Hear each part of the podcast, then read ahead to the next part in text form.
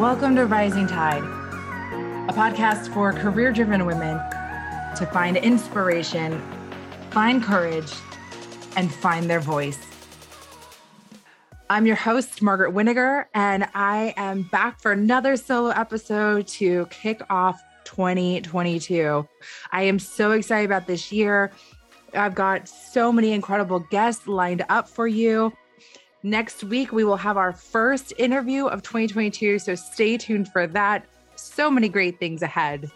But for today, I have something that I want to talk to you about.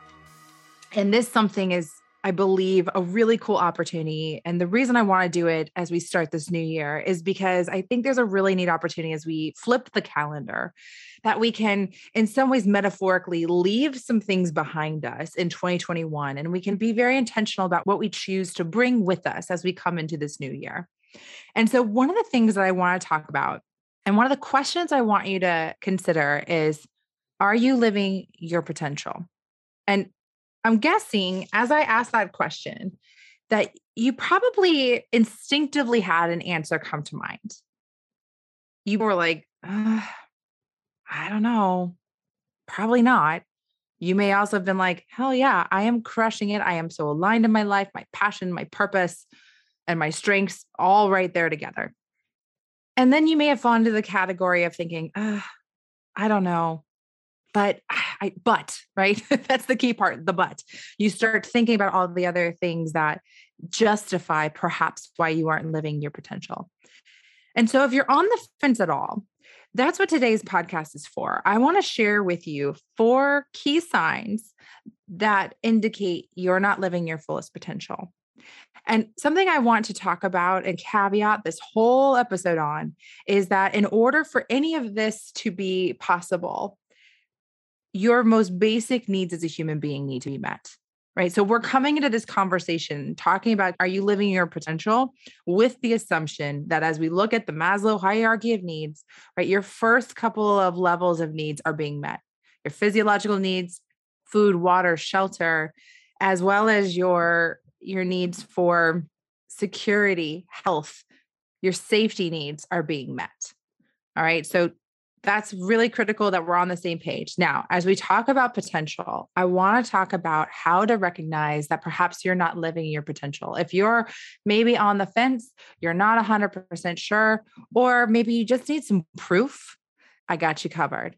Now, if for whatever reason you've heard all of this and you're like, I just don't want to work on my potential, I'm not interested in living that. I'd really like to stay small. Feel free to sign off now. No hard feelings. But if you want to start looking at how 2022 can be the year that you start stepping into your true potential, let's get going. So I mentioned there were four things that I want to point out that may be signs that you're not living your fullest potential. So let's start with number one. The first one is you can't remember the last time you did something that scared you. Now, again, I am not talking about doing something that scared you because it's actually very dangerous and not good for you to be doing. I'm talking about when you're outside your comfort zone scared. You're doing something that maybe you've never done it before. Maybe it's on a bigger scale than you've ever done it before. Maybe it's something that you don't have necessarily experience doing before, right? Whatever it is, something that scared you that you showed up and you did it scared anyways. Can you think about when that was? So if one, if you can't remember a time you did that, I hate to tell you, you are not living your potential. Right? If you have not done something that scared you and it's been so long you can't remember it, you're playing small. And I want to challenge you this year to play it big. Okay. Now, you may be able to remember the last time you did something that scared you, but when was it? Was it over a year ago? Right? Again, playing it small. I challenge you. Let's go big. All right. So, number one, this one's really straightforward and simple. If you can't remember the last time you did something that scared you, you're not living your fullest potential. Okay. Number two. Now, this one is going to be really specific to a work environment. And I'm going to tell you a phrase that if you have heard this at work, this should be a warning sign for you. A warning sign that you it's time to stretch and grow. All right. So, how many of you have heard this before? Oh my gosh, I don't know what we would do without you. Things would literally come to a screeching halt if you weren't here. Does that sound familiar to anybody? I'm guessing it probably resonates with at least a couple of you. Now, on the surface, this sounds really great because when you hear it, you think, but I'm invaluable. They need me. I do such a good job that things wouldn't work if I wasn't there. And sure, that's one way you could look at it. Another way you can look at that, though, is you're stuck. They can't afford to lose you, which means they will do whatever they can to keep you in that role because the idea of you moving out of that role is terrifying and difficult and a huge problem. So, what ends up happening? There are other forces now besides yourself that are trying to keep you where you are. And if you're as good as they say you are, that probably means you're an expert at what you do. And I'm guessing if you're listening to this episode, you're ambitious, which means you're going to want more. And so if you're in a place where you have mastered the role, it's humming like a machine, but it is solely reliant on you, time to make some changes. You are stuck and you may not know it. I remember Denise Odenkirk talked about this in her podcast. I'll link it for all of y'all. And she talked about ladies, look in the mirror. there is a really good chance you have a label on your forehead. And it was this idea of because we enjoy being experts, it's really easy to find ourselves in this position where we're so valuable and needed in this role that we're not given other opportunities because they can't afford to lose us in our existing position. So, a couple of quick things. If you are recognizing yourself in this role, here's what I want you to do. First thing I want you to just think about really fast is what are some really simple things that you could start training some people on? Right? Do you have anybody else maybe on your team or somebody that's reporting into you that perhaps you could train them to take over for you? Right. There's also what are some things that you might be able to delegate that you're currently doing that you could hand off? And as you're delegating, again, create opportunities to train and develop right? What's really great about this is you're creating growth opportunities for those people that you're handing this over to. And then more importantly, you're making sure that things can run without you so that you are in a position to be pulled up when an opportunity rises and start giving more of your potential than where you are today. Okay. So, number two is if you are viewed as indispensable in your role, that's a sign you're not living your potential.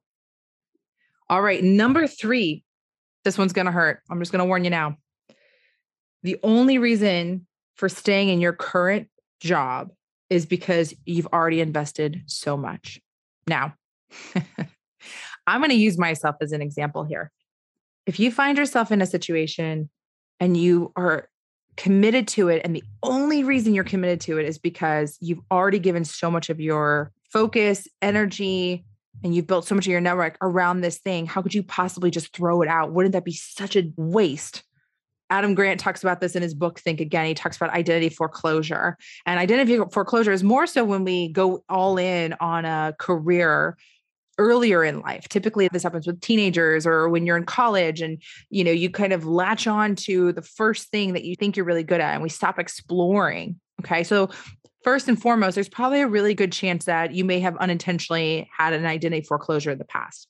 Now, the only thing worse than identity foreclosure is sticking with it and falling into the trap that I've already gone this far.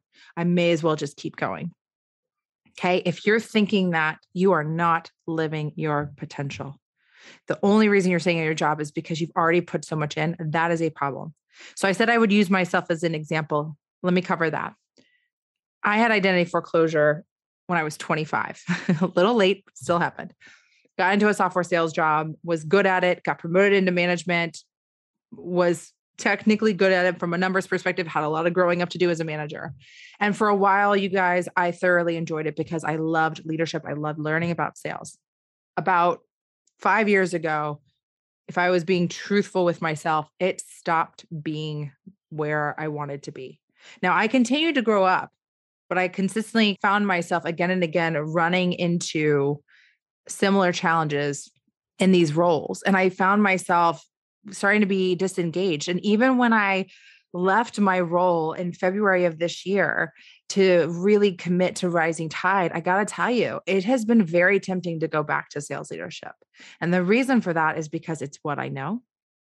It's because it's what I built a network around. It's what I built my brand around. And I've really had to commit and invest energy into where do I have transferable skills? Where do I take all of these amazing experiences and that network that I spent all this time building and put it into an area where my true potential and value actually belongs. And so I say this to you because it's hard work. Pursuing your potential and choosing to live your potential is not a cakewalk. And if you're in a situation like mine where you've built a career for 5, 10, 15, maybe 20 years, it just makes it that much harder to walk away but that doesn't mean you shouldn't walk away because there's absolutely things that you can bring with you when you go. So, if you are in a situation where you are only staying in the job that you have because you've already committed so much, my friend, I hate to tell you this, but you are not living your potential. I challenge and encourage you to make 2022 the year that you look within and you figure out where you can take your unique experiences, your incredible skills, your strengths and your passion and channel those because I promise you the world needs whatever it is that you have to give. Okay. Fourth one. Here's your sign. Have you ever had dreams and aspirations of what you can become, but you rationalize it away? You can't figure out the how behind it. And so you just chuck it out the window. You're not living your potential. Now, I talked about this in my last episode and I talked about goals and open-ended goals and I talked about, you know, the phrase of goals without a plan are just dreams. And I challenge that dreams are not a bad thing. We all need dreams and I want us to dream bigger, quite frankly. So, in your situation, if this one is resonating with you, I want you to really think about letting go of knowing how it's going to happen, letting go of the path, right? Like I said in the previous episode, getting comfortable with the discomfort of not knowing how it's going to happen. Okay. Now, that doesn't mean, now in this situation, you probably aren't dramatically going to change anything about the day in the life right this minute. But if you know what you're called to do, you don't know how it's going to happen.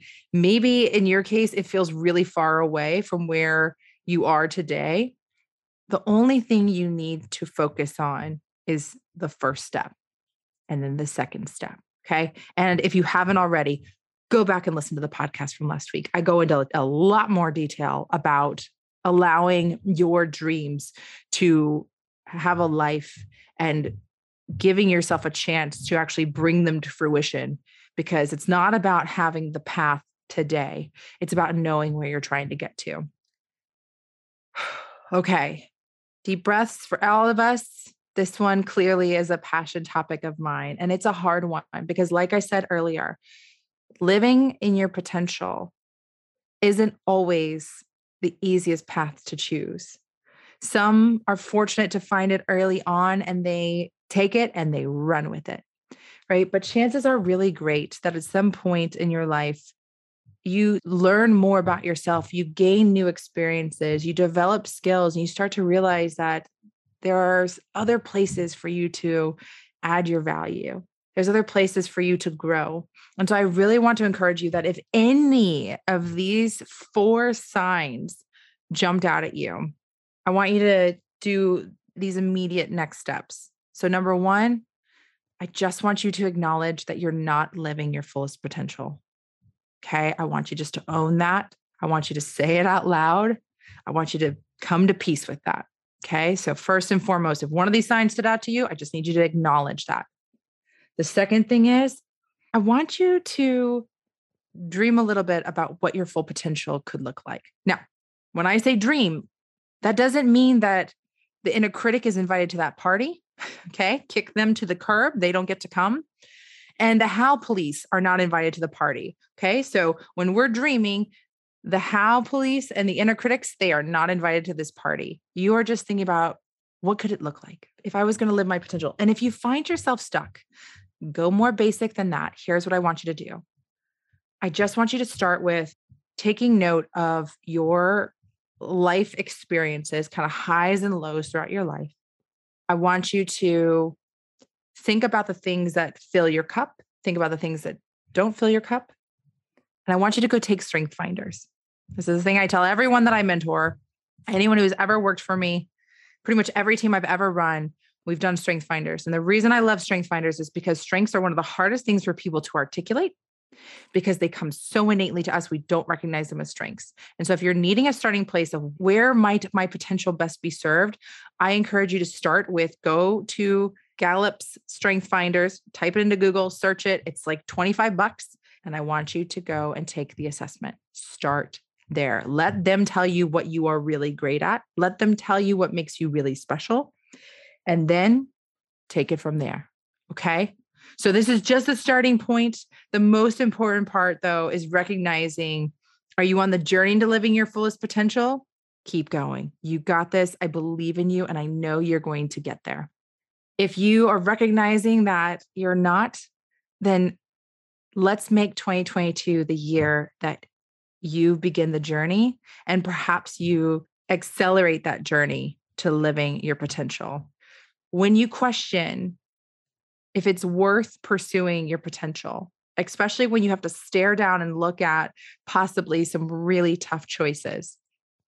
I want you to think about this.